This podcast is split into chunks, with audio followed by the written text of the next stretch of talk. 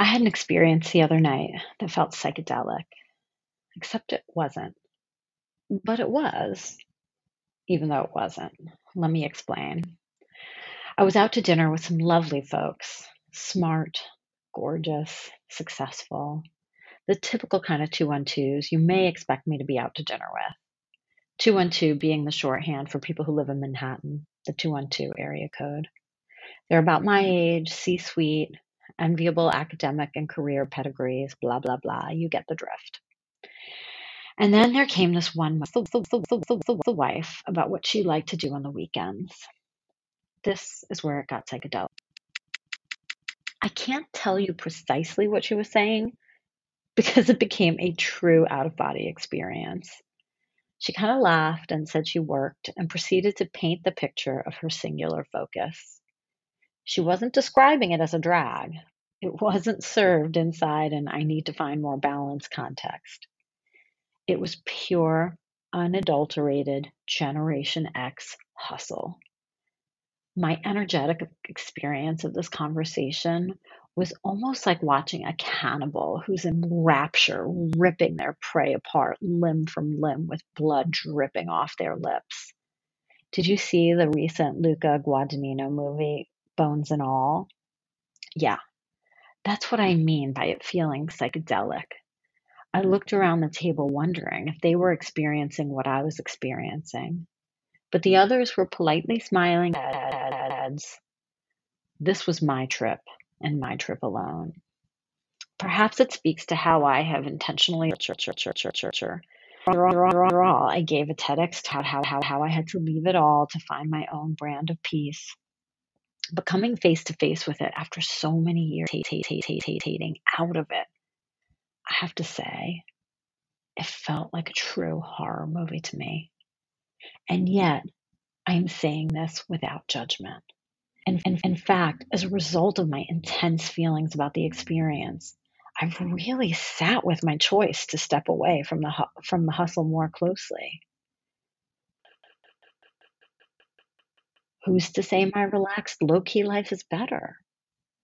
There were so many aspects of my power life that I enjoyed. The other day, I was reading about how that tech guy spends $2 million a year and 24 hours a day biohacking so that his organs revert to where they were when he was a teenager. I was literally a, a, a Korean corn dog treat.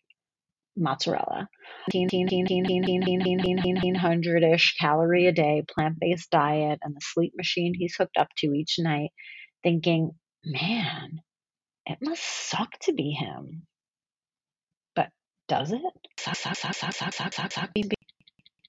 Watching the world and its daily progress and innovations from my namaste lily pad.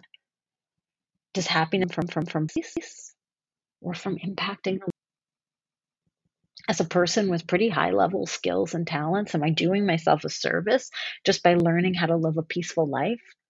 While Tech Bro works 24 7 to biohack his organs, I work 24 7 to hack my mind to be able to sit with what's hard and find bliss in it all. My ex husband feels this is a complete waste of my time, talent, and earning potential. I can understand that point of view. The truth is, I got a lot of satisfaction out of doing my part to help young women. But the way I operated, my power source was fear and how can I step into my power without being power hungry? Without taking power away from another, out, out, out, out, out, out exercising said power blindly. The general outside perspective of my career is of the smiling, waving big sister to teenagers all over America. And yes, I was that girl. But behind the scenes, I was very tough. As I made my way up the ranks at Cosmopolitan, where I started as an assistant, the more cutthroat the environment I became. One, one, one, one, one, one, one, one, one, one point, there was a new editor in chief and fashion director, both of whom I admired. I got promoted to fashion editor, and they brought a more experienced senior fashion editor to the team from another magazine. I didn't like this girl.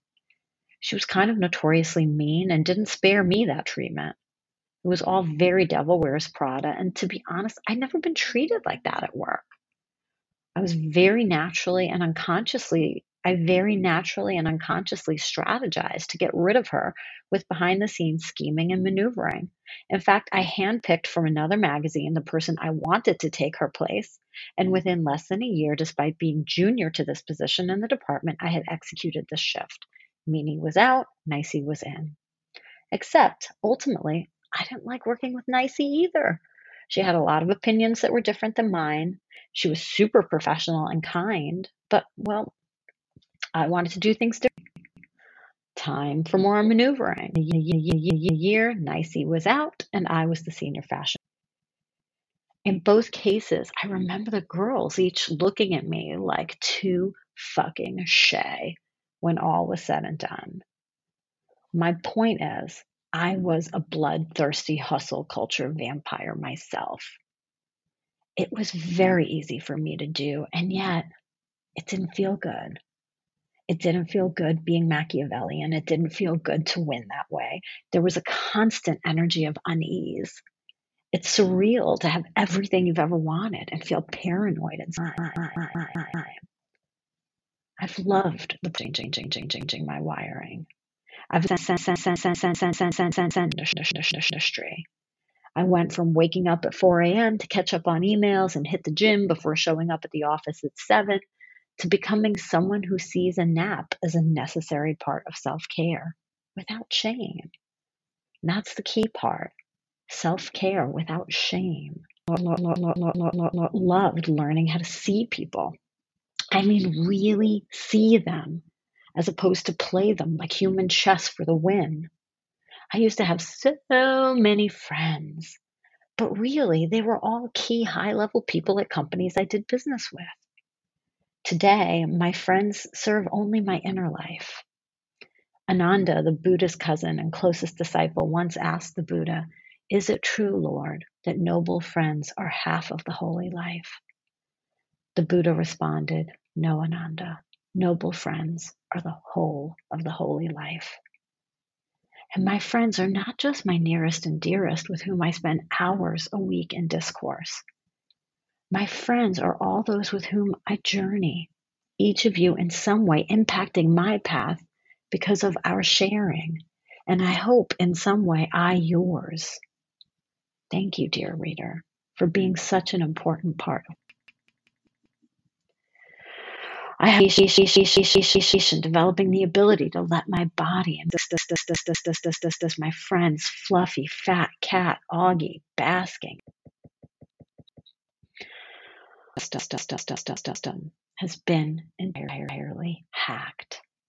And yet, just sitting around being peaceful and happy, it's getting boring.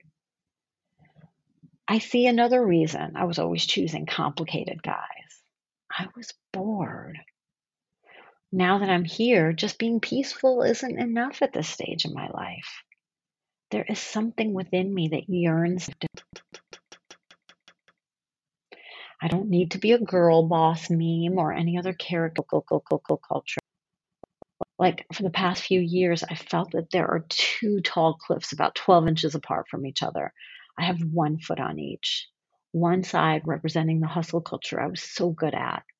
The other, the Buddhist influenced meditation lifestyle that has completely rewired my nervous system and how I show up in the world. I haven't been totally able to let go of hustle culture, although I've gone cold turkey in terms of my participation. My hustle culture self is dead as a doornail, and yet, like a zombie, my cold, dead hands are holding on tight to this old identity of Atoosa, famous teen magazine editor. Because who will I be without that identity? Is that why I want to be of service to the world? To have an enviable identity? To have value? By holding so tightly onto the past, am I stopping the blood flow that will fuel my future? I'm not Atoosa from 17 anymore. I have so much respect for that girl. She was abused for much of her childhood, and yet she stayed on the straight and narrow. She took care of herself and her family financially. She was a philanthropist from the minute she had an extra dollar. Although she was a bully, she bullied people on behalf of saving girls like her who didn't have another advocate.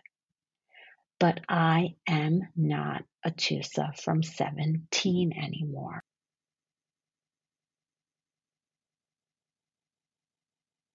I know I am helpful. I know I'm kind. I'm intense.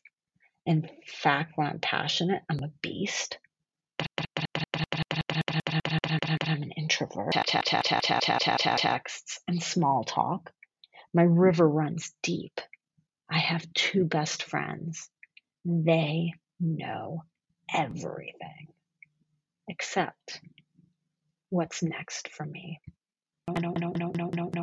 And and and and and and and and and and and so as I watch friends from today and yesterday write books, launch businesses, make declarative statements about who they are and where they're going, I bow with humility and remember I am rewiring my power source.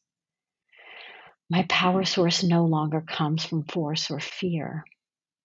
I guess I'm going the way the world is going. Instead of tapping into trauma, I'm tapping into a renewable source. I guess we can mm-hmm. call it my own solar power, tapping mm-hmm. into my light, my knowing, my heart. I'm in the development phase though. I don't quite know how to do this, but I also don't know how to do that anymore either, as evidenced by my nearly having a seizure as I felt my friend's super intense hustle energy. A voice in my head says, oh, You're such a pussy. But then immediately another voice chimes in, Yes, I am pussy power. So tonight I leave you with that. No answers, only questions and curiosity about pussy power. hey, it's good for the climate, the emotional climate.